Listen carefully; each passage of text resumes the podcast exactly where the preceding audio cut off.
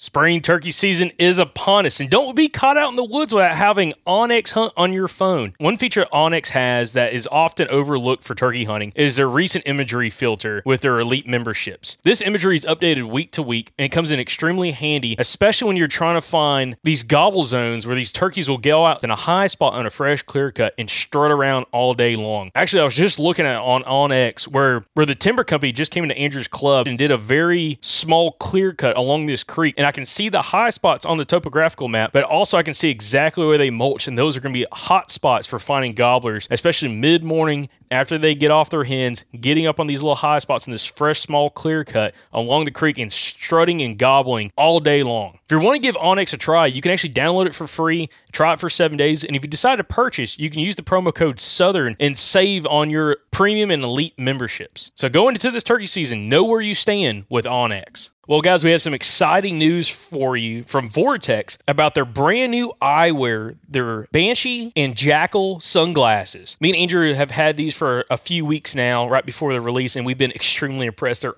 awesome glasses, guys. And listen, if you're needing some new sunglasses, not only do they have the VIP warranty, but they're tough as crap, guys. Uh, scratch resistant eyewear, uh, it's extremely important. And also, they have safety features as well. So when you're out shooting at the range, again, these are rated glasses, so you are going to be more than protected when you're at the range. But they also look fantastic when you're out around town. So right now, Vortex has some special pricing on their website, which is vortexoptics.com for the new eyewear. But also, if you use the code Southern20, you get to save even more on this special pricing for right now at vortexoptics.com. Again, check out the new eyewear from vortexoptics.com and use the promo code Southern20 to save on their brand new eyewear.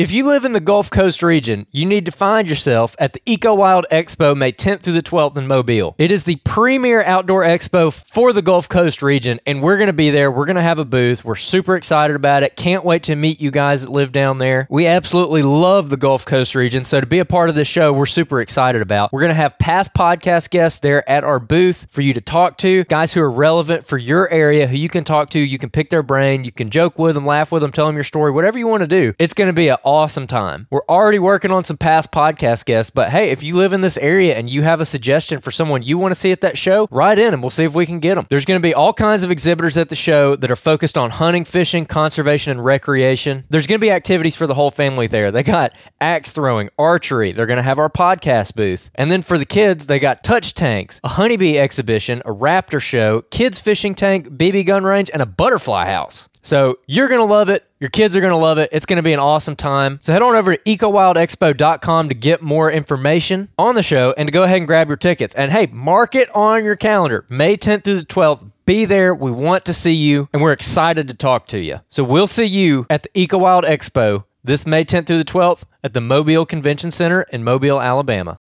When you need mealtime inspiration, it's worth shopping Kroger, where you'll find over 30,000 mouthwatering choices that excite your inner foodie. And no matter what tasty choice you make, you'll enjoy our everyday low prices, plus extra ways to save, like digital coupons worth over $600 each week. You can also save up to $1 off per gallon at the pump with fuel points. More savings and more inspiring flavors make shopping Kroger worth it every time. Kroger, fresh for everyone. Fuel restrictions apply.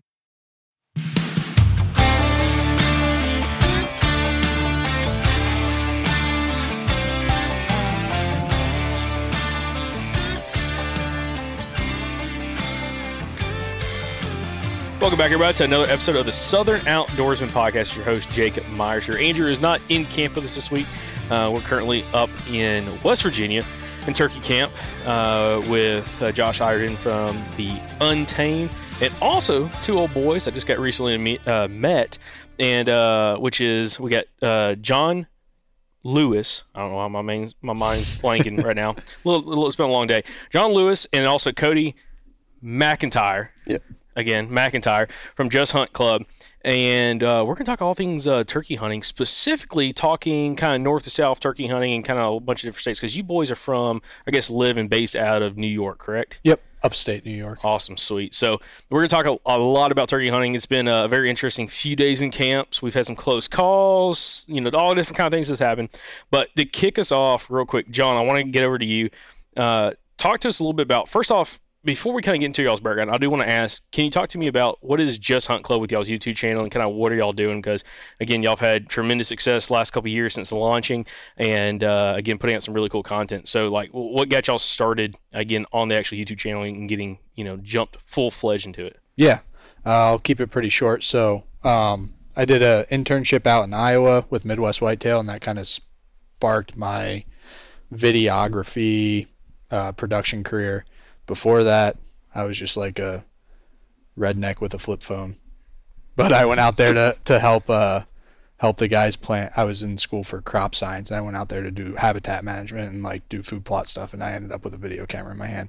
So fast forward like 11 years later, um, this is what we do full time. Um, but yeah, Just Hunt Club kind of came. It kind of formulated off of that as we started to do some projects for some other companies, and through that, and really friendships and relationships I made, um, and we made together, we realized that we could do a lot of this stuff uh, just on our own. Um, mix that with some timing stuff. Um, it just worked out that that's what we decided to do, uh, and we realized that there was in the hunting industry in general, there was a big gap from Western, Midwest, and the Northeast. And being based in Northeast, um, there's so many opportunities that people just didn't. It was never showcased Mhm. in in the way that we did stuff. Um, and it all started with turkeys, really. Um, and once we realized that, we just wanted to showcase that hey, we're up here in, in the most populated part of the country, but we can still have, you know, um, experiences and different types of experiences. You know, you can get Western type experiences in the Northeast, and um, I think a lot of people don't realize that. Oh yeah. So we wanted to showcase that and showcase we do have the quality of deer. We do have, you know, it's not just cities and people and bustling. Um, so that was kind of our our uh, motive behind it was just to share the Northeast hunting culture um, through anything, but also mix that in with traveling, Mhm. you know, sportsmen. So So I'll say this: one interesting thing about y'all's uh, background, and I'm going to call it y'all's market share in the Northeast is very similar to this, what we deal with in the Southeast, which is so much outdoor media content has been so specifically based around the Midwest. Right. Okay, for whitetails, even I mean, not really turkeys necessarily, Mhm. but specifically whitetails is so Midwest focused. It was like again five years ago when we started the podcast. It was like, hey, you know, we're born and raised in the Southeast you know, there's nobody really doing anything for the southeast specifically. And it's amazing when you kind of tap into that how many people are excited to go along with the ride because they're now seeing and hearing about people in their own areas their own region of the country having success doing different things like y'all are doing like what we're doing which is super fascinating because again you're giving those people in that area um, a, a piece of um, information that can be readily used versus maybe seeing somebody nothing gets hunting in the midwest. I love hunting in the midwest for Right. whitetails. It's, it's a great time. Uh, even though this is a turkey episode, so much is focused out in the Midwest. It's, it's like it's it's a big disconnect. You know, people Right. try to apply it into other parts of the country, and some of it may apply, some of it doesn't apply, Yeah. and that's really kind of interesting. Especially when uh, Josh was telling me about some of y'all's tracking videos and Brett and everybody kind of doing the whole uh, snow tracking for whitetails, which we may have to leave that for another episode. But it, it's super fascinating, like the culture and the lifestyle from like hunting in like the Northeast, especially like the upper Northeast, and how different it is from everywhere else in the country. Right. Yeah, and it's similar, I guess, when you look at it to the southeast. You know, like when we go down to the southeast, a big um, culture thing you guys have is like hunting clubs. Like a lot of people's uh, parents or dad or mom or whoever, where they grew up hunting on their club ground. Mm-hmm. Um, you know, where up in the northeast, it's deer camp. You know, big chunks of public ground, and you got a cabin on an acre, and you just go run crazy through the mountains of the Northeast. Um, but it's just it's interesting because there's so many similarities, but it's uh, it's different. But it's just you know the similarities are pretty pretty close. Well, before we dive into turkey hunting, I do want to ask because when when you know I saw y'all's name, Just Hunt Club, Mhm. I thought like that feels like something that you would hear. Just like the Hunt Club is to me very much uh, part of like the Southern culture, like hunting Right. clubs. Okay, you know, big lease property. you know, th- there'll be 15 to 500, you know, 50, not 500, 15 to maybe 100 members, depending on how many acreage it is. It's a hunting club. Everybody pays their dues in order to keep the lease. They put rules and regulations in per that piece of land, and it gives you access for you and your family to go out and hunt and all that kind of stuff. And that's not really a thing in the Northeast, right? No, I mean, not not in that aspect. No, I think we looked at it as a different, as a community. You know, join the club like we just hunt, like join the ty club type thing. Like, hey, we do this stuff. You guys can do this. Like, we're kind of like an all together type thing. Um, we also kind of looked at it. So when we first started or first had the YouTube channel, it was called Just Hunt Ducks, and we were just putting like some old waterfowl videos that we didn't use for some other contracts on there. And I was just sitting there and I'm just like, that's so directed towards one thing. And that's not who we are. You know, like we do, we just hunt. Mm-hmm. That was taken. So we couldn't use that one. So it just kind of added club to it because we had, we started the YouTube channel, I think it was in 2017 or 2018. Yeah. And it was really just A leftover channel. yeah, it was just me and Cody. Like we'd hunt geese in March and stuff, and um, all of our most of our waterfowl content would go into other contracts that were, but we'd always have extra. Maybe they weren't the best produced hunts, so we're like, when we have these, why don't we just put them together and start throwing them on the channel? So that's really where it started. It's been, but it was just like a fun thing. Mm-hmm. Um, and then once we decided to do it as more of a business, it was there. It was we were already monetized. Like we didn't put much effort into it, and it was just like, okay, let's just run with this. So that's kind of what we did. Um, but uh, yeah, I, it was we had to. It was called Just Hunt Ducks, and then we thought about it, and we're like, yeah. Because what if we want to hunt deer? Yeah, yeah, yeah. it was just so it, it just pigeonholed you into one thing. Um, so then we we just kind of changed one word, and now it's just Hunt Club. Boom. Awesome. So- Well, uh, I want to kind of get into turkey hunting with you guys. Cody, I want to ask you first off, you know, with both you guys being up in, you know, upstate New York, what was your introduction to turkey hunting? Like, did you grow up in a turkey hunting family or were you like the first person to turkey hunt? Like, what was your introduction to turkey hunting?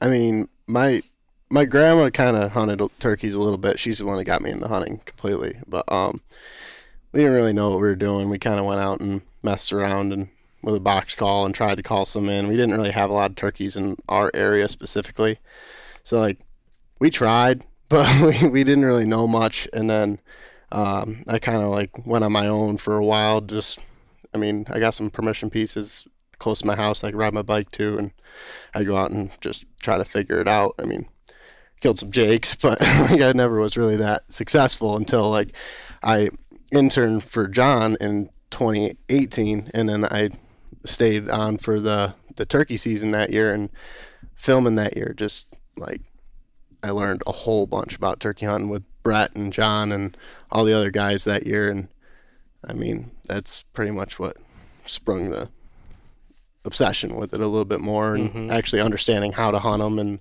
be more successful.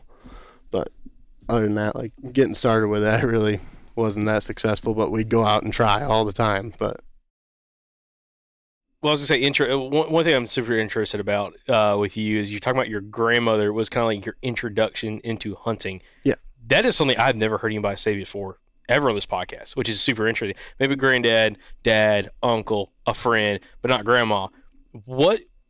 How? What? What is like her background, and, and how did that skip like your parents' generation? It seems. I mean, she grew up hunting with her parents and stuff, and her brother and sister. They all still hunt to this day, and um, I mean, she's always just been a big deer hunter. And then, uh, yeah, I mean, she's just obsessed with it as much as I am. I mean, we took her out to New Hampshire last year, and she shot her first bear. Grandma Nancy is Yeah. she's That on is the awesome, channel. dude. Yeah, She- she's, we, we put a couple videos yeah, on she's channel. on, yeah, yeah. She, she needs her own series, dude. Yeah. Let's go. Yeah, she's she's awesome. She's amazing. and uh, I mean, she just got me into it when I was younger. We were shooting squirrels, and I was shooting Tweety birds with BB gun. You know, running around as a kid and fishing with her and stuff. But like, I spent most of my childhood with her, and she just was always in the outdoors doing that stuff. And that's who really got me into all this stuff, and pretty much been doing nothing but that since. So That's awesome. Now, John, I got to ask you, what was your introduction to turkey hunting? Again, did you grow up in a turkey hunting family? F- first to do it, what looks like your background getting into the sport of turkey hunting? Oh, I may get some flack for this one.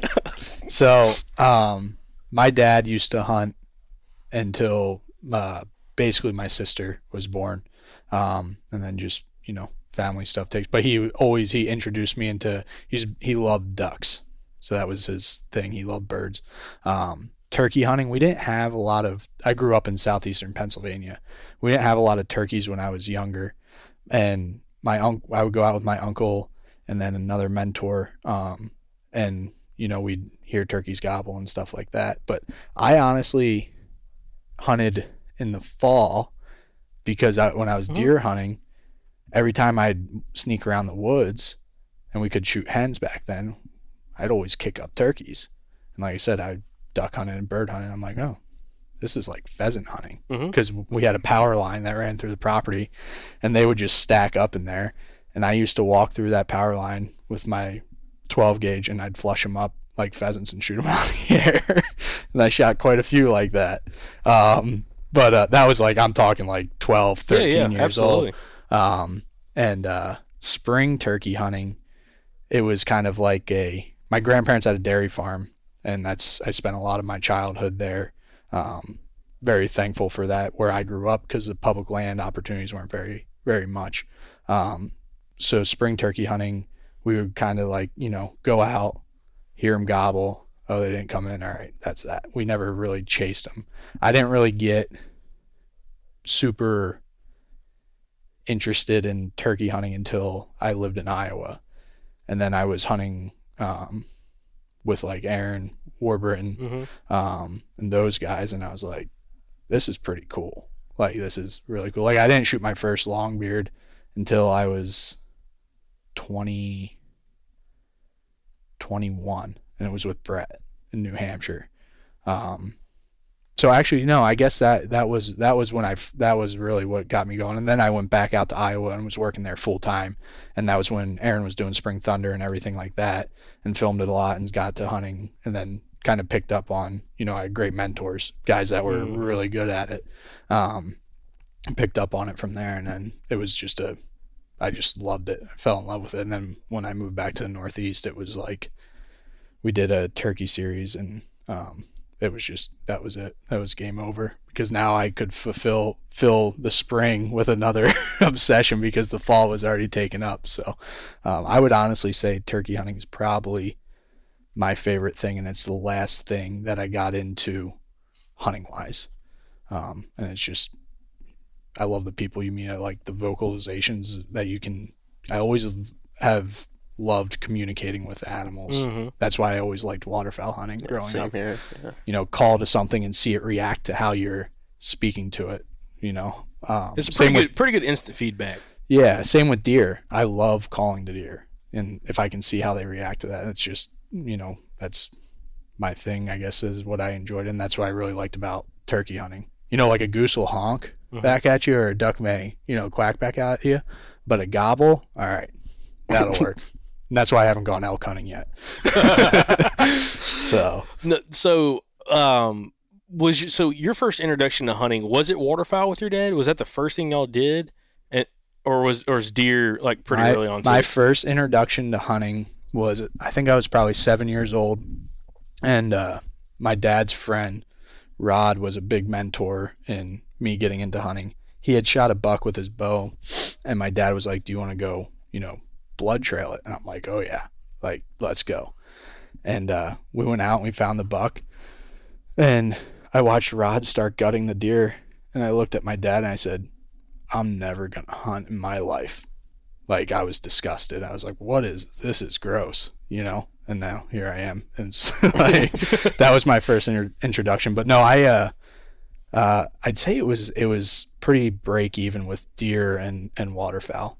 Um, my dad would take me out for the youth waterfowl, and then we'd sit for deer and stuff like that. So, um, it was both. I would say it's pretty split down the middle. I've got to ask you guys this before we really dive hard into turkeys. What is the turkey hunting culture like in, say, the upper Northeast, kind of like where y'all are from? I mean, because like the Southeast, like everybody knows, like when it comes to turkey hunting, like the southeast has had the culture mostly because they've had we've had the birds the longest generally when it comes to especially easterns. Um, but like, what's the culture like up there where you guys are at, and kind of in that general area in the northeast? very new. So, um, you know, not getting into it until I was older, I guess it's kind of harder for me to speak. So I'll just like speak for, you know, Brett. His, he's, he'll always say like he remembers the first time they saw a turkey on the road when he was younger and him and his dad just sat there and watched it because it was like, whoa, like this is super cool. So, like, the culture there. We don't have that deep rooted turkey hunting culture like you guys do in the southeast. So it's a lot of, you know, that age group of like, um, I think Brett's like mid 30s. Mm-hmm. They're kind of like the first generation to have that full, and now their kids are getting to be that age of having an entire lifetime of seeing turkeys. Um, so I would say the best way to describe it is it's just it's just brand new. It's still formulating. There's not really I can't even say that there's a culture there Yeah. with it. It's just so new. It's so new that It's- it's, like the culture's still just being hasn't developed. built yet. There's Absolutely. not generations that have hunted turkeys. There's really, you know, one generation, maybe two, Gosh. since there's been turkeys up there in a huntable yeah, that's fascinating. Yeah. So I, I want to talk with you guys. So since y'all really have dove deep into turkey, especially the last uh, ever how many years, what has been like when you talk about starting out new? I mean, talking green, having a little success. What were some of those first lessons that y'all have learned that have been extremely impactful for you for like the longevity of y'all's turkey hunting career so far? Yeah. So one thing I always say about the Northeast is we're very fortunate with the um, amount of birds we have, the amount of access to hunt those birds, and how much those birds love to gobble. It makes you have a lot more screw ups and experiences that maybe a hunter in Alabama gets one of those a year. We're able to get maybe on two or three of those a day. So you make like a lot of mistakes, but you can recoup and learn from them. So like I always say, like you know, a guy that's coming from the south, if he messes up, he's that's probably that's his day. Mm-hmm. Um, so if you look at that all over a season, the amount of mistakes that we have made and learned from may be, you know, an average turkey hunter's three years of experiences that we get in a year. Um, I would say in that general region, uh, just being aggressive is really the the most that I've learned um, in that region specifically and covering areas, covering ground, and not. We've been we're fortunate enough to be like, hey, this one is kind of being not wanting to do it. Let's go on to the next one. You know, there's let's just go, leave them. So we've that's that's something that we do a lot is not getting stuck on a bird because we have the opportunities to get on many of them. Um, but once we started traveling, I'd say like Appalachia and you know the you know down North Carolina compared to like where we have hunted down south is is uh, the terrain utilizing the terrain getting birds to do certain things based off the terrain um like when we go down to Alabama where we hunt it stresses me out because I just feel like I'm like standing and I'm just like I can't I can't move I can't do anything where we're you know up here and stuff you're, you're like ah he's there we can just drop off the backside of the ridge and circle around him um but yeah, I'd say that that would be it for me. I don't know about Uh, I'm trying to think. So, like, well, kind of early on, Cody, what is like? Do you remember like any lessons you learned maybe the first four, five, six years of turkey hunting, especially maybe when you started having some success that you're like, is still like a lesson that was like impactful for you, as in like that started making you kind of have a better idea, at least how to hunt some of those birds up there before you started branching out to other states. I mean, understanding how to move on birds, I learned a lot of that once I started hunting with like Brett and them. Um, just wrapping around, getting above them. That's a big thing. I mean, I never, I always just kind of sat still before and just making more moves on birds. And like he said, you constantly mess up on stuff. So you kind of tweak stuff as you go, you know, and when you can and can't move and when you should and shouldn't move. Like that kind of stuff just kind of came as the experiences came and just you know uh, being being in a place where you know i think as a young hunter you kind of are looking at a bird as he's coming to you right not getting to a place where the bird where it makes sense for the bird to mm-hmm. be going i feel like we do that and I, I still feel like i do that sometimes too but now but like looking at him be like oh yeah yeah, yeah no i'm just gonna sit there. he's gobbling like i'm he's he'll come to me but not thinking about like okay maybe there's a huge rock wall there, or like getting to a place that makes sense for that bird to actually want to go to. Yeah, it's like kind of comes back down to like woodsmanship skills and Right, like yes. knowing the lay of the land and understanding, especially more times in the woods, um, scouting the whole nine yards of figuring out how those turkeys are using that landscape, whether in flatland, hill country, or mountains like where we're at now. Uh, which we I think we've all had uh, interesting experiences so far on these mountain birds, but how they use that area and then how you can also use to potentially put yourself in the right position to it's because like we, we had a conversation with Josh and he was talking about this with these mountain birds. He's like, you know, if a bird's gobbling, that's one thing. But if you can figure out where that bird's heading to, and he may be answering your calls, but he might be walking a different direction. If you can go where he's already going, and a lot you hear a lot of turkey hunters say this, if you can get in the general area, a path of travel that that turkey's already heading to, and you call, he's a lot more likelihood to be gobbling and coming into you because you're kind of already going to where he's wanting to be. Makes sense for him. Yeah. Yeah. It feel it seems like especially like in hill country and more mountainous country that really is a huge factor. I can see it also being like flatland, river bottom stuff like that. Like those turkeys are on a path, they're going to a certain area, they're a little high spot, the little knob, whatever it is, and if you can kind of you know either beat them to it or get in that area where they're already comfortable being at, it's like you have more success in those Right. locations. Yeah. So now, with you guys kind of traveling around and hunting a bunch of different states, have y'all kept track of exactly how many states y'all have hunted for turkeys? I haven't. Um, Maine, I can list them. Yeah. Yeah. Maine, New Hampshire, Vermont, Massachusetts, Rhode Island, Connecticut, Pennsylvania, New York, Kentucky, Virginia, Alabama, Tennessee, Tennessee, Mississippi. Mississippi, Iowa, Ohio. Did you do Virginia already? Yeah. And unfortunately, not West Virginia, Oh, Michigan, Michigan. uh, Indiana. Um, We haven't really, basically, most of the stuff that's Mm-hmm. east, you know, we haven't gotten to the western stuff. We haven't done down south, southern. Oh, North Carolina. We've done North Carolina. The southern part of the state, besides that, we haven't done. We haven't moved really west of Yeah. that. Um, it's on the radar, but it's really hard to leave like hunting. Yeah, I, I haven't done it yet, so I can't say that I wouldn't love it. I think I'd love the country out out there, but it's hard to leave our birds in the on the east. So uh, I, I want to talk about this from all the different states, especially on the East Coast. It seems like most of the ones on the East, East Coast, Southeast, kind of mid South, all that y- y- y'all have covered. Have y'all learned anything about how birds in different regions of the country act? As in some of the birds from the Northeast compared to maybe like the mid South, the deep South. Um, what's kind of in like the Midwest? Like, what's your take on like maybe like is there been anything that's like hey like the deep south birds do something very different than it seems like from the northern birds or like the midwest bird like Yeah. what what's like some takeaways y'all have had from hunting all those different states uh, that the birds in the southeast definitely are not as vocal as our birds. Um, you know, it kind of goes back to the hunting culture. You know, you guys have had turkeys for so long that have been hunted for so long, and your culture is very deep rooted.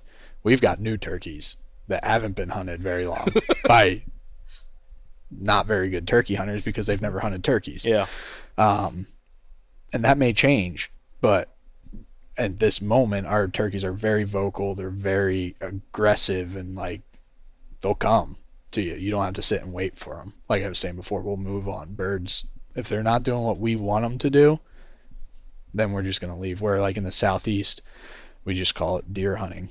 You know, like the bird I shot in Alabama this year is just like after I shot him, I didn't really feel like I shot him because it wasn't what I was used to. You know, like he didn't gobble. I just sat there, mm-hmm. listened to him walk through the leaves, and he popped up scared, and I shot him. and I think I don't know if I think I was telling you for the, and we've only hunted, you know, Alabama and Mississippi for the last three years, but in that the last three years there, I've only been on one hunt that the bird gobbled and he gobbled that we killed and he gobbled or no, I'm sorry, two hunts. Um, I've had one hunt where a bird came in gobbling, basically, and that was in Mississippi, um, and it was awesome. But uh, the rest of them have been kind of like sneaking around, getting into a, a pocket where you know there's birds or you know there's sign, you know maybe calling a little bit and just base, being vigilant and waiting for them to come sneaking in. Um, around here, I feel like birds. We've had mixed experiences in like Kentucky and stuff. Two we haven't hunted in two years, but two years ago we hit the timing was phenomenal. Birds were super vocal, and then you contrast that to this year where the timing may not be exactly perfect and they're henned up and they're very they're very vocal on the roost. But after that, for us, we've we've struggled. Um, we've had great vocal hunts in Virginia. Oh, yeah. Those birds are really fun to hunt. Uh, it's have you ever hunted Virginia? Mm-mm. No, it's on the list. Yeah, so it's you know the the type of stuff we hunt is if you just kind of stretched all this out, and made it really big. Um, you can move on birds. There's a lot of them, and it's a it's a really fun state to hunt. I mean, it's been vocal in the last couple years, but this year, this year, yeah. this year they're henned up real bad and Yeah. just doing weird stuff. It must be in a weird phase of the breeding cycle, you know. And they just weren't talking after fly down. I mean, much like we've been dealing with here, um, which is probably just the stage in spring, you know, which Mhm. we kind of just followed it right up to here. But Speak about Virginia. Was Virginia the, that bird that flew down real early? yeah, Okay, we got to talk about that because this is crazy. I dude. mean, as what was shooting light? Like 630, 6 roughly 620, 630 was shooting light.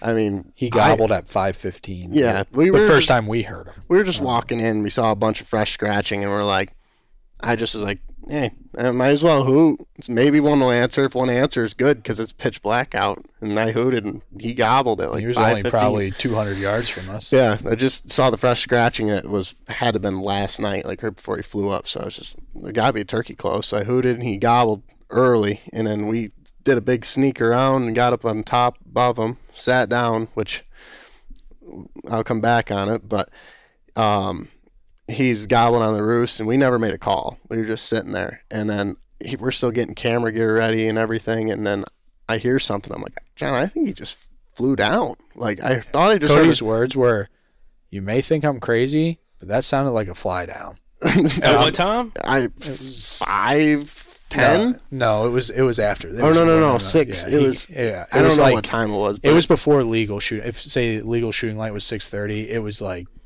I mean, probably ten minutes before legal shooting Yeah. light. it was it was dark. It, like barely could see, and we're sitting there, and I can hear walking in the leaves. I'm like, I'm pretty sure he did fly down, and then I s- hear him spit drum, and I look over, and I could see him strutting, like right in front of me.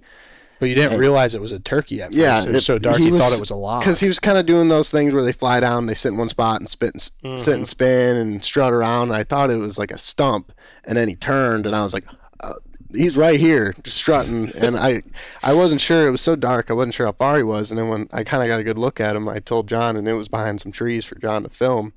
I'm like, I think he's like 65 yards, like, but he might work right up to us. And then it turns out after a while of him strutting there, it got a little lighter. Hen flew down. She made some noise below us. I, I didn't really feel comfortable calling because it's wide open hardwoods, no foliage, and I just knew he could see right where I was. And the chances of him kind of breaking, I mean, maybe looking back, I probably could have called a little bit more and broke him, but I just was nervous on just, you know, you call and they look and don't see anything There's a really good chance that he was just going to work right up to us without anything. without anything. He- yeah. yeah. So we were just waiting, and the hen flew down below us, and she made some calls, and uh, he just walked right down to her. And me thinking it was 65 yards after they worked off, we stood up, and I'm looking, I'm like, that's 40 yards max. Like that's how dark it was. It's like setting decoys in the dark for ducks. Like you're like, oh, I think these are way too far, and it gets light, and they're only 25 yard, 20 yards from you, you know. So. Uh, it was just, it was dark, dark. I don't Our know why. thought process on that was yeah. we think that he heard us Mm. getting set up Yeah, and like yeah. moving in the leaves and was like, Oh, hands oh, down. Oh. hands oh. down. Yeah, I guess I should be down. I mean, we came in real nice and easy. It may Yeah. have sounded like a hen walking, you know, like we we weren't making too much it was noise. dark. I mean, I Hey, he was ready to roll for that day. Yeah. He's like, come on now. yeah. With that being said, we probably should have called because it was dark because he wouldn't have been able to see us. 'cause Yeah. it was too dark. I just was thinking. Yeah, I've never seen him. I that was crazy. yeah, I've I've never seen him fly down that. And. I mean, in gobbling, an hour and 15 minutes before legal. Too. yeah, not Oh, even yeah. cracking light yet. Yeah, I, I don't even know what his problem was. It it's sounded really what dreams are made of. If they gobble an hour before legal light, and you can, you're within 200 So, yards of you- I mean, you you're not joking, dude. I mean, I've seen like maybe 20 minutes before legal light, 20, 30 minutes. Like, okay, like, yeah, Yeah. you know, gobbling, you know, gobbling early. But uh, an hour and 15 is crazy, dude. And he's like, he was, again, that, that turkey was ready to roll. Um, I, speak about like the roost and everything. Y- y'all brought something up earlier that we were talking about, uh, not on the podcast, but just previously talking about like the differences between like say how some of these birds down here in like say Kentucky and West Virginia and some other places y'all been, how they pitch out of the roost compared to like what y'all see with the Northeast birds. Can, can y'all talk a little bit about that? Because I found that really interesting. Just because I haven't experienced like the Northeast, but like what we're seeing down here is kind of similar to what I've seen in Alabama. Is and you know they're you know they're not always flying to like a certain direction or to a certain like you know train feature or anything. C- Can y'all talk a little bit about this and explain kind of y'all's thought process between the different fly downs that y'all have Yeah. seen and the landing patterns? I Yeah. mean, and in Virginia, like, I mean, this isn't consistent all over the place, you know, but like early when we were in there, I mean, you know, the number one rule when you're hunting turkeys and they're flying down is probably, well, no matter what, is to get above them, whether they're on the ground or in a tree. And then when they're pitching off a bank, like into like a bottom, they're going to go up high and with the least amount of effort possible, fly up in a tree, just kind of hop off the bank, fly a little bit, land on a limb and then you'd think most of the time they do the same thing coming down. They just kind of glide into the bank and they're done. They're they're not fighting going through trees and all that stuff. And typically they're just gonna pitch right to the top or the the bank and either walk up or walk down where they're gonna go. But um, in Virginia, we kept running into first couple days. They're pitching right out of the trees and going straight to the bottoms. I mean, but it was the first green up, you know. Uh, everything up above didn't even have buds on it, so the bottoms where the creeks were starting to green up a little bit. So that's where they were wanting to hang out and eat. But like they wouldn't even pitch to the side of the bank, so we'd set up above them. They kept pitching to the bottom. We did that for two days, and we're like, no, we're gonna break the rule. We're gonna go way below them. We're gonna sit below them, and we sat below them, and sure they flew right to the top like they're supposed to. But I don't, it's just kind of inconsistent. Yeah, and where we hunt a lot in the Northeast, like I was saying, if we roost a bird, for the most part, like, and when I say roost, it's pretty much seeing the tree he's in. Like it's a very detailed. This is exa- It's not like oh he's on this ridge or he's you know down. It's like he is right here, and uh, that I'd s- say that we probably have a ninety. Per- if we do not spook that bird, it's like a ninety percent success rate of killing that turkey but our stuff is very we have big mountains we have a lot of but our birds for the most part are going to do your stereotypical what he just said if you get if you have a bird roosted right over a bank and you can get to the where you can shoot that bank he's going to pitch into that side hill and he's going to side hill every single time. I mean i shouldn't say that. I should ne- never say every single time in hunting but the majority of the time he's going to do what you would think about him doing. Um, and we've shot we used to we used to do that a lot. We don't do it as much anymore because it was so like started to get to a point where it was like Almost we're gonna go of- we're gonna go in there and shoot that bird in the morning and we'll do it and it's fun it's really the coolest thing about that is you're watching that bird wake up in the morning and you're seeing everything that he does because you're looking at him Now, how tight are y'all getting to them typically? under 100 complete. Yeah, Yeah. for sure. I mean, we've been depending on the terrain, like the the day that we doubled when Brett got the bloody nose, we were within we were within 30 yards of those birds, just because it dropped off steep like it was here, and It was thick on top, We had to- so they wouldn't like. The yeah, it was an old it was an old uh, orchard, so it was Mm-hmm. super thick on top, and then it went and it just dropped straight off. So like the only way for us to be able to shoot down that bank was to basically be eye level with them, and we got in there in the dark. And Cody had roosted the birds before, and we just that was the only way we could shoot the bank. But if you, they did exactly what they were supposed to do. One flew down, I shot it, and then another one flew flew down and came walking up, and Brett shot it, and that was that. Um, but uh, but yeah, they do what you would expect one. to They're a little more consistent in the Northeast and yeah. how they fly down and fly up. Yeah. But like, I don't know. Like, I've never really seen birds until this year just like come off the top of a ridge, roosted, and just pitch through all the trees right to the bottom. and a lot of times those aren't like we'll we'll we'll try to it kind of goes back to having the ample opportunities of birds is excuse me. we can uh we can be picky on the bird we roost right? So like if we watch a tom roost with a bunch of hens all right let's find the one that's gobbling his head off at night by himself. You know that bird's going to be probably a little bit more receptive to us sitting there and you know maybe making a couple light tree yelps and thinking there's a hen right there. He's to be like mine you know Houndstooth Game Calls is your home for turkey calls this spring. Go check them out. They got all the classic turkey calls. You know, they got the pot calls and the box calls and the mouth calls, but they also got a couple really interesting calls. One of them is called the the success call, and you just need to go look it up. It's very it's like a box call that you can work with one hand. It's really really cool. Sounds incredible. They also got the Spur Master, which is another very unique call that you can get some really unique clean tones out of. They're going to help you out this turkey season. Use the promo code SOP24 to get 15% off of your order at Houndstooth Game Calls. That's SOP24. Use it at checkout. It helps the podcast.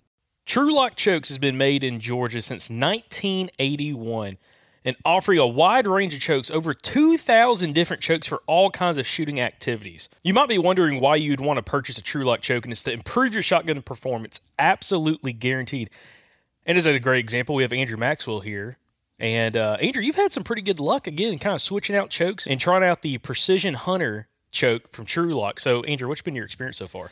Yeah, I've always, I've used the same choke for several years now. I never really thought much of it, and I got the Trulock choke in. I patterned my gun with the first choke at uh, 30 and 50, and then I switched to the Trulock and changed from 30 to 50. And the 50 yard pattern on my gun with the Trulock choke is unbelievable. Like everybody's jaws were dropping. Like when we were out there with Mike and Sam, we were all super impressed. I mean, it's throwing a better pattern at 50 now than it was throwing at 40 before my old choke. And Andrew, you're shooting the Precision Hunter choke from Trulock. It's a great option. Same chokes I have in my shotgun. So, guys, if you want to give Trulock a shot this spring, you can head over to trulockchokes.com. That's T R U L O C K chokes.com. You can also use the promo code Southern at checkout at trulockchokes.com and save 10% on your order. Again, give Trulock a shot this spring, especially if you're not happy with the performance of your shotgun, and shoot with a more deadly pattern with Trulock.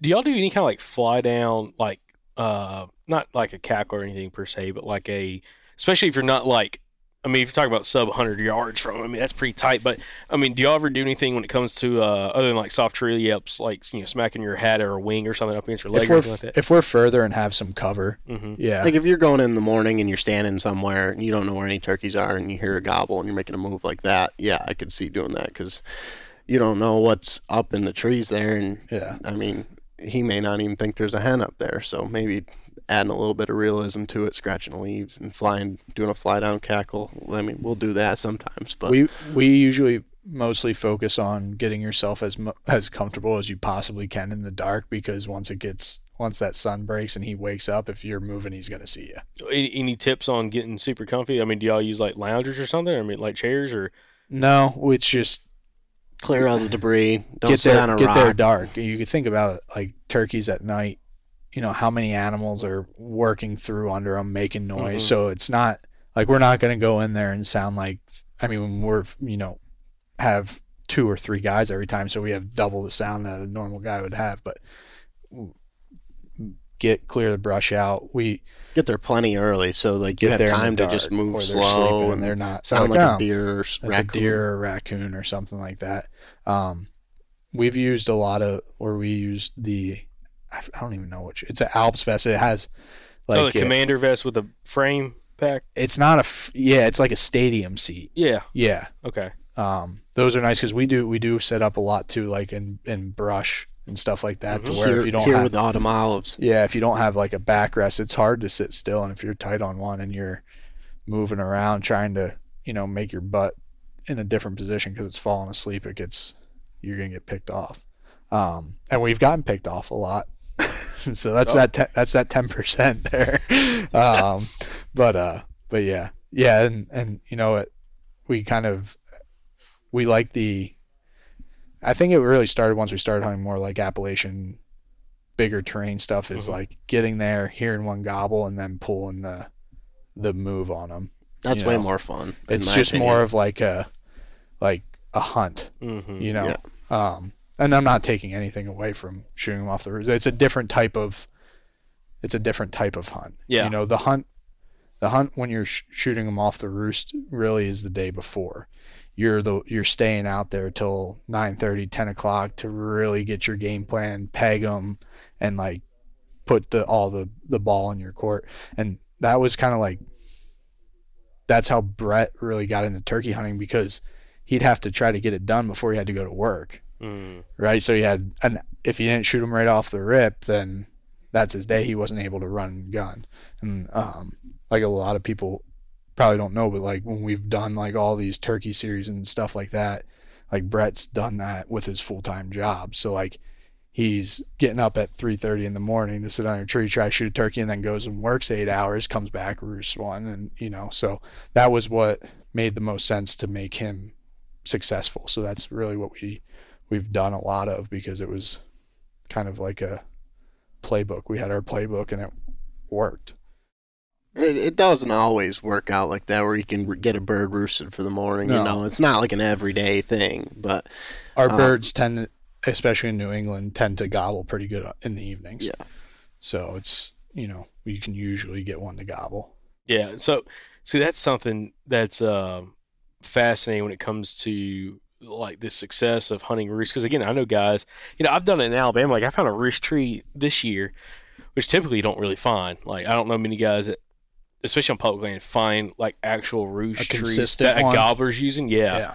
And I found one, and the, the gobbler's actually strutting down underneath the tree. He spends a ton of time there. I bu- actually bumped the gobbler, bumped a gobbler out from underneath it when I found it. And uh, I went in there, got it. About, I don't know. By the time this episode came out, probably three, four weeks ago, but went in there about a week and a half ago.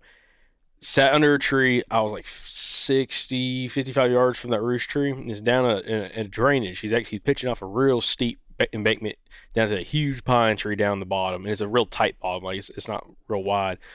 And uh, you know he's got strut marks all down the bottom. So I'm like, dude, when his feet touch the ground, like I ain't gonna say nothing. It's just boom, it's over. Um, and come to find out, whether it's that gobbler or another gobbler, he wasn't roosting that tree. He was roosting a tree just up from me, still inside 75 yards of me.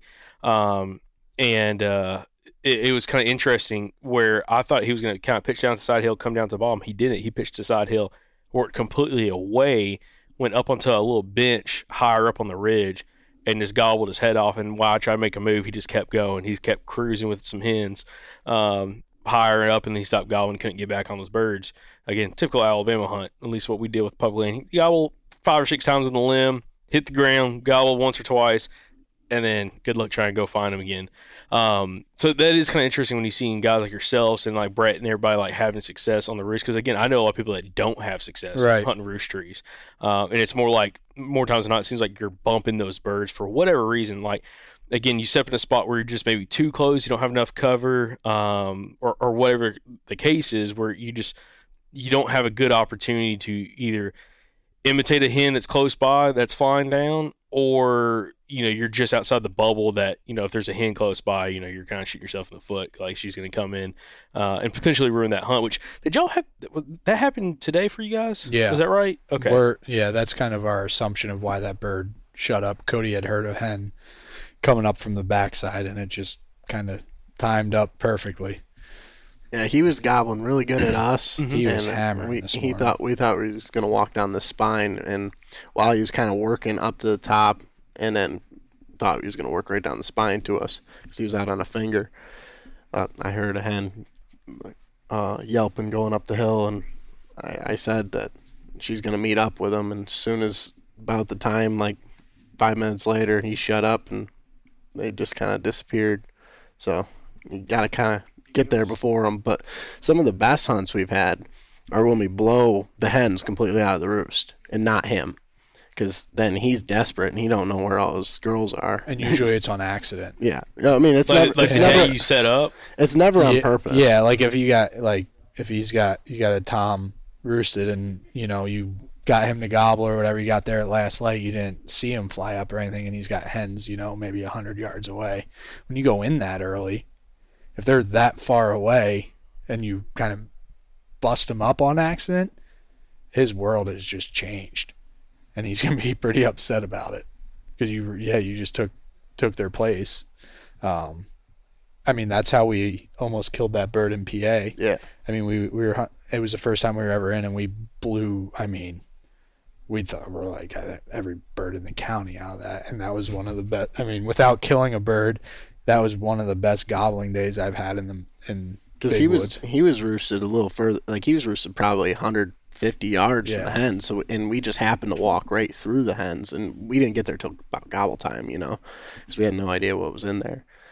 And we had to pretty much walk through the hens to get to them we had no idea. And when we walked by that tree they all busted out of there. There was like three or four of them wasn't there? And Yeah. then well, we made the move around and got on him and he, we almost killed him, and then we tried hunting him for three or four more days after that. And he had his hens, and he'd fly down in some middle of some mountain laurel, and he'd never come out. So it's, I mean, I think that was our one ticket to kill that bird because yeah. What's been some of the most challenging like terrain habitat and or states that y'all been in? What'd you say? I'd say the southeast, where we've that particular area that we've hunted. Um, so when we've, I'll kind of relate it more to like southern Alabama. Um, that's like a lot of uh, swamp type stuff and just flat, just super flat, and it's just like Not a lot of ag. unless you have you know brush or you know thick pines or Mhm. something like that it's just like i just find myself getting stuck like we when we struck those birds this year it was just like uh, i don't know what to do like i just like i'm used to being able to have something to work with and i you know have a hard time just like plopping down and being like oh well let's just wait so, So I, I like the rough terrain and like the the fingers and stuff to work around and like Virginia and like Northeast and stuff like that. But like around here, um, it's so steep and like you're on one bird on one big spine ridge and he flies down with hens and leaves and you got another bird hammering. I'm used to being able to just be able to run over there and try to get on him, work him in and try to kill him. But like here, we're hearing a bird gobble on the next ridge over, and we're like, he we need to sounds like he's right in your grill well, I mean, because he's yeah, we had yeah. a pretty good peg on him, like on the next like ridge up, but it's going to take you an hour and a half to get to him, and by the time you get to him, he may shut up or That's call what happened to us today. If we would have tried to go straight to that bird, it was literally like we should we would have had to have rock repelling gear. It was a fifty foot rock face. And it's like and then by the time we got around and got out where we could physically walk out, that was it. It was over. So I I feel like this kind of terrain is more challenging. I mean, like you you have some more finger ridges that come down, something that's a little more gradual. Maybe like like in Virginia, there's just big spine ridges, and there's a bunch of fingers that come down off of it, and you can kind of wrap around a finger and make a move. But here it's just like flat sides. Mm, oh And yeah. it's not. There's not very much like topography change, as in like It's the not side of the bank. Yeah, It's it's, just not like- broken. Straight, yeah. you know. You don't have like the bulges or like the little. You don't have a ton of benches or anything coming off or anything you can like work around. yeah. Because like that's what happened to me this morning, which we'll talk about in another episode. But it's like, you know, I got pinned. I, it's my fault, but I put myself in between two birds that were entirely too close, and it was just all it was was a super steep face off each side, and there's no way to work them. So I try to gain elevation, get, actually put some distance between me and the birds, and just made too much noise. And uh, the one that was the closest, he shut up. Never even heard him fl- fly down. The one that the other one had a hen or had hens with him. Um, so yeah, that that is something that's really interesting, especially about up here, because I'm used to the same thing. Cody is like, you know, we hunt stuff in like Alabama or Tennessee or Georgia, and it's like you typically have every few hundred yards some kind of terrain feature you could use to your to hide, yeah, to yeah. like a ditch or something, like a little like a wash or something you could like hide just just enough of a roll to get just right below them where they can't see it. You know. Yeah, and it's like out here, it's like you'll have 500 yards of a, a flat face on this mountain that is about as steep as you can get without the earth falling out. Yeah. and then it it's seems. six foot, and then the spine is six foot wide. Oh, yeah. and you can't walk on it because you're just going to skyline Yeah. yourself. So you know you get you know iron for ankles. You, Yeah, you hope side to- hill. side hill. Oh yeah, dude. Yeah. It's like yeah, it's it, it's it is fascinating. So that has been interesting, kind of seeing like what it's like hunting here with this specific kind of terrain, bigger terrain. But in Virginia, Virginia gets a lot higher elevation. I don't know like necessarily how high elevation you guys get. Yeah. It's like you- you have a lot of different options like in a state like that is in like the areas to hunt and like I mean, well, you can go to like the east eastern part of it, which is you know a lot more like flat Mhm. farm ground, you know, rolling hills, or and then you can go to the northern part of it, and it's you know f- what I Some don't of even know, can get as rugged as five this. thousand foot elevation Yeah. mountains, and you can go down the southwest part of it, running into you know the Blue Ridge Mountains into North Carolina. I mean, it has there's so many different areas you can go. Um, I think that's what's cool about just kind of the East Coast Mhm. system is you can get. I mean, same with Georgia. You know, you go to southern Georgia, you hunting, you know, similar stuff to like you know southern Alabama, but then you can get into some serious mountains in Georgia. Like when we hunted North Carolina last year, it was, it was that was that was the most rugged stuff that I've ever hunted. It was turkeys everywhere. They just weren't right. You Yeah. know, that seems to be the pattern. They just weren't right. yeah. Um, Brett killed one the first day, but uh, that stuff was wild. So you would take you could t- have you ever hunted North No, Carolina? I'm not. No, no, no. I haven't. Okay, so like if Actually, no. I take it. I take it back. I have killed a bird in North Carolina, but it wasn't in like very rugged part of the state. Was it flatland? Was it rugged? Yeah. Kind of right in the middle. But anyway. you so like you could take parts of like this type of terrain Mhm. and then just cover the entire face with mountain laurel. oh yeah, yeah. and it's but it's like when I you mean, get in, you could study maps. And that's what we Yeah. we had to do. We had you to find study. the pockets that make sense for there to be birds, and when you and when you need pockets, like an opening in the mountain laurel. I, I mean, I can't remember. no, just the- completely nix the mountain laurel. Oh, dude, okay, gotcha. Yeah. I mean, I can't Yeah. remember the exact hill face, but there was certain hill faces that were just every time mountain laurel, Yeah, and then the opposite hill face would be all hard. A hard. lot of the north northerly facing There slopes. you go. Yeah, I just I couldn't remember be mountain, mountain laurel, and then um, you know we found like you know southeasterly, bowly Mm-hmm. hardwoods that weren't crazy steep and you know fed down into like a you know some creeks and drainages and stuff and um, that was a place you know similar to like what we're running into in Kentucky where the sign is just like there's turkeys everywhere Mm-hmm. But they but just North don't Car- talk. yeah, North Carolina, they didn't want to talk on the roost. Like they didn't make a peep. And like when we talked to people there that were they were like, "Oh yeah, you should have been here last week." You know, it's just like, "Oh, thanks." always yeah, seems that way. Thank you. Yeah. Always seems that way. That's the problem with traveling. You know, Yeah. you, you, you're stuck have your with the time. But Yeah.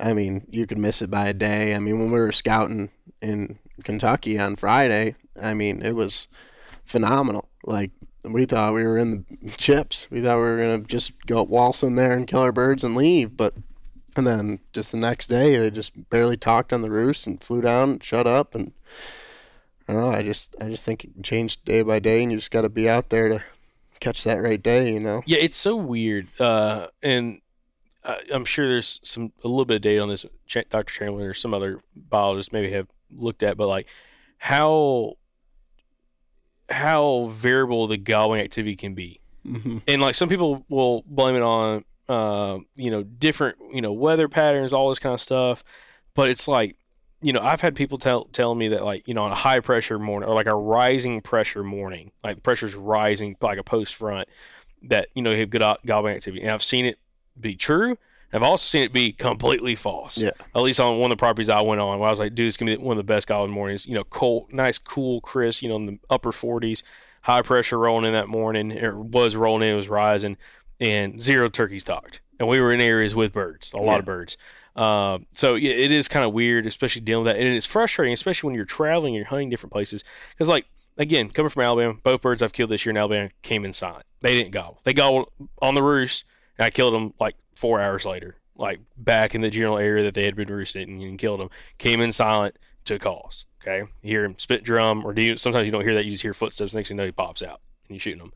And again, you know, that's kind of more like you know, John, like you're saying, like a little more kind of deer hunting them because yeah, you're calling a little bit, but it's much more trying to like pay attention to the surroundings. Yeah. and you're waiting for that head maybe to pop up. maybe deter them to be like, eh, Yeah. yeah, Yeah, and it's like that's not the most exciting way to turkey hunt. It's like when it comes it's to, rewarding. it's rewarding when it comes together because like holy crap, dude, like you know it worked. but it's it's again that's not what people think of when they think of turkey hunting. They think of you know you know birds hammering hard, uh, you know the fast pace, um, just vocal hunts, and uh, you know like this morning we kind of had we had that. I mean a lot more than the last few mornings because it's been quiet for the last few mornings here in West Virginia.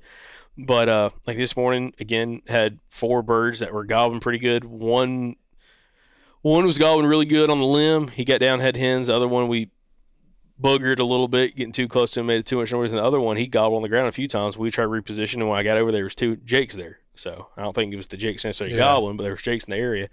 Um, so it is kind of interesting just how different they can change. And when you're traveling, you have five days at 100 place, or four days, or three days, or maybe seven days. It's like you're just dealing with conditions you have at your hands, and it's like you know you kind of, especially y'all coming from the area of the country y'all come from, you know y'all just can run and gun and just make it happen. Because like if one bird doesn't work, and y'all have mentioned a bunch of times this week, if if a bird's not working, we're just gonna go find another bird. and if it's garbage, we just don't hunt because we have the season. You know, like we're gonna pick the days that are good. You know, where when you're on a trip, you're like, I'm, I'm, on a hunt. trip, I'm gonna hunt. Yeah. You know, like that was like us yesterday after some unfortunate events happened. It was like, well, we're just gonna hunt all day, and like that's a when states like Kentucky, that's a long freaking day. hmm Like we were shot, but you kind of Oh yeah, I, I texted, I texted y'all. I was like, "Are y'all okay?" Because it was like nine thirty, and I'm like, I hadn't heard yeah, from we you didn't get back till after ten. And we got up at three thirty in the morning. So crazy, dude. but like, uh, yeah, and and you'll have the, those days in the Northeast if you're roosting birds are very similar because like we it's the East Coast, so that sun we're the first ones it gets. Oh yeah, I mean, we've shot birds before five a.m. That's what I was gonna say. Yeah. Because Cody, you mentioned that, and I was like, "Well, I can't even Yeah, comprehend it." I- They're coming from Central Time Zone, but like Right, still, like I can't yeah. even comprehend that. I shot a bird a couple years ago in New Hampshire at I think a little before 450. 450 I pulled the trigger right around then. I mean, and when you get up in like Maine, especially when you get eastern Maine, like that stuff you get the crack of light coming off the ocean early, you know, and you got to be out there at three o'clock, two thirty, three And then you're- o'clock. You're, getting out of bed. you're and then- still roosting birds. yeah, at yeah, nine, ten o'clock if you want to roost a bird. Dry, and then yeah. You're sleeping a couple hours. yeah. It's a quick nap. it's a like different it's a different like i would honestly say like these trips that we do right now the grind of i mean grind is such a like word that are- you know but like Yeah. the the the the grind of the northeast is way worse than this like i could i come down here and work run this terrain for 7 days and not be as tired as like if we're hunting massachusetts and you know similar situation where you know we have an hour drive in the morning and we're roosting birds at night and you're getting up at 2.30 like Yeah, it's to just do that for two sleep. or three days i would take hunting all day every day for seven days in kentucky over that I mean, Yeah. we're waking up Yeah. about the time that I you can just about shoot sometimes in May up by us. I mean, Yeah. we're waking up at what four forty five right now, Mhm. five o'clock, yeah and I mean, like I said, I shot a bird before then up there. So then you got to think you got to get underneath them if you roosted them. You got yeah to get in there super early in the dark. dude. I, I wish God, I, I, spot where, spot we're hunting. Well, it's n- not to interrupt the spot we're hunting, dude. It, this is the some of the furthest I've walked into turkey hunt. We're three plus miles into where we're listening for birds in the morning. yeah and you're like, dude, you're walking in there, and it's an hour and like close an hour hour walk or so, maybe just over an hour. Especially when you don't take shortcuts. Short, never take a listeners, never take a shortcut in the dark. no It don't work out. No. You look at them, and, Spe- oh man, yeah it's we'll this- just dip off this trail real hell quick No, oh, the dude. topo lines don't look that Oh, bad. let me tell you, let me tell you, dude. Yeah. We day one went out there, and what should have been about an hour, about an hour walk, turned to about hour forty five because we tried to we tried to get off one trail. cut to, this corner yeah We try to get off one trail to jump up to another trail, and dude, let me tell you, I, I I've never looked at autumn olives, all autumn olives again the same. It is, it was so It was it was it was steep. It was rough. Oh, dude, it was rough. Listen, I, I was like, this is the dumbest decision I've ever made. Come to find out, if we would have stayed on the trail we were on, we, we would have shaved off forty five minutes Yeah, that's for the not best that hill. part. Yeah. yeah, that's the best part. Later on, you just talk to Josh, and you like, he's like, he's like, why the hell? What? What? Yeah. Go this way. You know, take this take this route, and we go there the next day. I'm like, oh yeah, we saved literally like you know thirty to forty minutes. Right. So, um, but yeah, that's that's that's that is crazy though. Talking about the East Coast and like how early like legal light happens, especially later on in the season, and like Maine. I mean, goes like what the first week of June. So it's Yeah. like you're talking about legit, like such an early sunrise and gray light. Like, and late sunset. yes, dude. That's the longest part of the longest days of the year. And if you're struggling in Maine, you can You hunt can all hunt day all too. day. so I mean, that's that's a lot of hours in a day. Yeah, it's like okay, you give about two and a half hours of sleep at night. Usually you don't struggle in Maine though. No, Uh, Ma- Maine's pretty. I know y'all about taught me to make that 1700 mile drive north from Alabama. It's a long drive. I've looked. We Yeah, it's it's, long. It's a haul. long. you don't realize like you look at the you look at the map. in the United States. Like, "Oh, that's not that far. And you start plugging the GPS. Oh, yeah. dude. let me- Yeah, it's a hike. yeah. I was gonna say, but uh, no, that, that that is super cool though. But I mean, when it comes to like the traveling, the turkey hunting, wh- what what kind of gets you guys excited about turkey hunting, and it like kind of helps fuel the passion for y'all to grind it out, not only produce the content, but truly just go have fun turkey hunting. This type of stuff, meeting people, list, hearing about different cultures, um, you know, a lot of. I mean, we met Josh turkey hunting.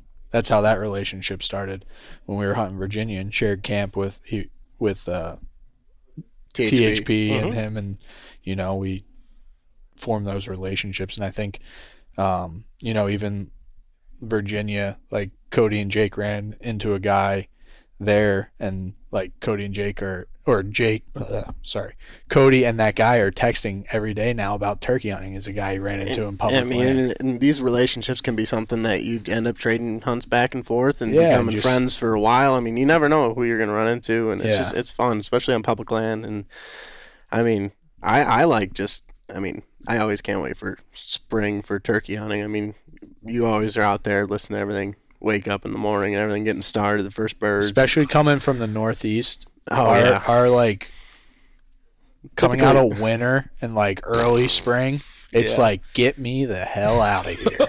so like then you have to go back to it. that's the worst part. Like I, I, I remember telling my wife the first year we went down to Alabama because I had never. That was like the first like southern early trip, and that was when it opened March. 15th probably. Early- yeah, yeah. It was before probably last dropped- year they did it the 15th. We went down there, sunshine, green. I'm like happy. 75, 80 happy degrees, as a yeah. clam, and then I drive back to New York, and it's like Snow on the ground. gray, snow, and I'm just. I told her I was like, I never knew what seasonal depression was until we started hunting down south, because it's and like I get really bad allergies like first thing in the spring. Uh-huh. So like I'm going down south, I'm popping allergy medicine, come back. To New York, it's still winter. Go down to Virginia, everything's popping. I'm like, oh, allergies. Go back to New York. Because we always follow the pop all the way up, Oh, and it's his allergies are always the worst. Yeah. Then, so it's it's funny to watch. Like Yeah. he just But, he uh, chases his allergies all the way up the country. Dude, that's hilarious. You talk about like seasons, dude. It was in the second week of April in Alabama. It got to 83 degrees. Yeah. Well, opening day where we hunted it was 92. Oh yeah, it was brutal. and we didn't even hunt- muggy. Bugs. I was like,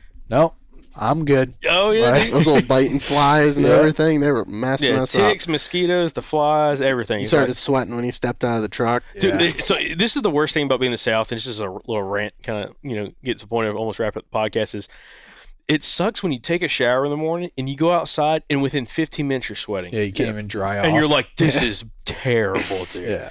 Like, yeah, that that's the South. That's that's and we're like the like our our northeast openers usually like say Massachusetts opener, which is next Monday or this Monday. I'm sorry. Um, normal years it'll be like 28 degrees. Yeah, typically morning. it's a hard frost. like you're wearing your deer hunt and stuff you're cold and like by the end of you know season you're still your mornings are on a normal year are still 40s you know and it's getting up to 70s it's it's beautiful weather for for that type of stuff like we were bun- usually bundled up pretty good the first week of the season i don't know what it'll be like this year because we've had a unseasonably warm spring Mhm. I mean, it's back home. It's as warm as it is here right now, which is crazy. Um, All the people on Facebook be like, "Oh, they're gobbled out. yeah, Oh, Yeah. They're done." out of gobbles. Yeah. Yeah, well, these Kentucky birds run out of them around 8 a.m. Yeah, but yeah, eight eight thirty. Yeah, Unless you scare the crap out of them and make them gobble out of pure fear. Dude, well, awesome. Well, guys, listen, I appreciate y'all joining for the podcast. It's been fun. Uh, again, y'all got me interested in checking out the Northeast. And again, even like seeing y'all's deer content, it's kind of fascinating. Just again, like y'all doing what you're doing is the similarity kind of like what we've done as well for like, again, like the Southeast, which just has been kind of left alone, other than like your big brands like Primos and Monsters and Mhm. stuff like that. But even some of that stuff is not overly relatable with the average guy. So it's kind of cool to see somebody like you guys doing this in a, in a part of the country that's really been left out for the last 30, 40 years when it comes to the hunting uh, industry and this, you know, film and everything else. So it's it's awesome to see it. Um, and maybe I have to have y'all back on it sometime to do a little bonus episode on, on waterfowl. Yeah. That's something that's been kind of, I've been getting more and more interested in. I'm, I'm not a waterfowl hunter at all, but it's uh it's fascinating kind of seeing the the dynamic of our waterfowlers and also the uh, at least some of them the amount of suck they are willing to go through in order to go shoot some Yeah. shoot some ducks or, or geese. So There's a lot of suck that's involved.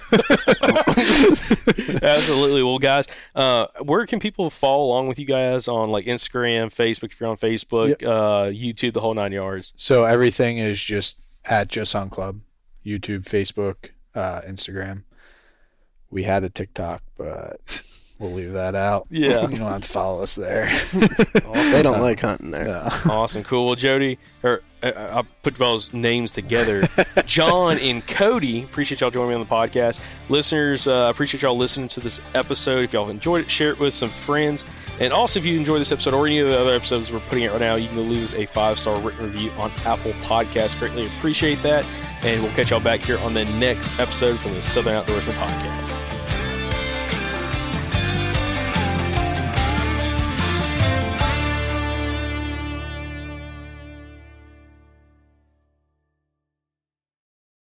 Look, last summer, y'all heard us talk a bunch about the Mobile Hunters Expo. It was an incredible event. A bunch of you guys came out to meet us. We got to talk to I don't even know how many listeners. If you heard all that last year and you're like, dang, that sounded cool, I should have went to that. Here's your chance. You need to make it to this one. It's June 28th through June 30th in Dalton, Georgia. All right. Giving you a heads up here, so go ahead and mark it on your calendar. June 28th through June 30th, Dalton, Georgia is going to be the 2024 Mobile Hunters Expo. We're going to be there. A bunch of our past podcast guests are going to be there. There's going to be seminars. All of the mobile hunting companies are going to be there for you to try out gear before you buy it. It's like the one event of the year where all of the the like the mobile hunter ecosystem just kind of congregates in one place. And Chris and Josh and the guys have done an absolutely phenomenal job putting this thing together over the last couple years. And it keeps getting better every year. So like I said, make sure you come see us. We're going to have a gigantic stack of free stickers to give away to every listener that stops by the booth, and we're going to have merch there to purchase. We're going to be recording podcasts, shooting videos, all kinds of stuff. So, like I said, don't miss it. You can head on over to the mobilehuntersexpo.com to look at show schedules and dates and go ahead and grab your tickets. So, y'all go check it out at the mobilehuntersexpo.com.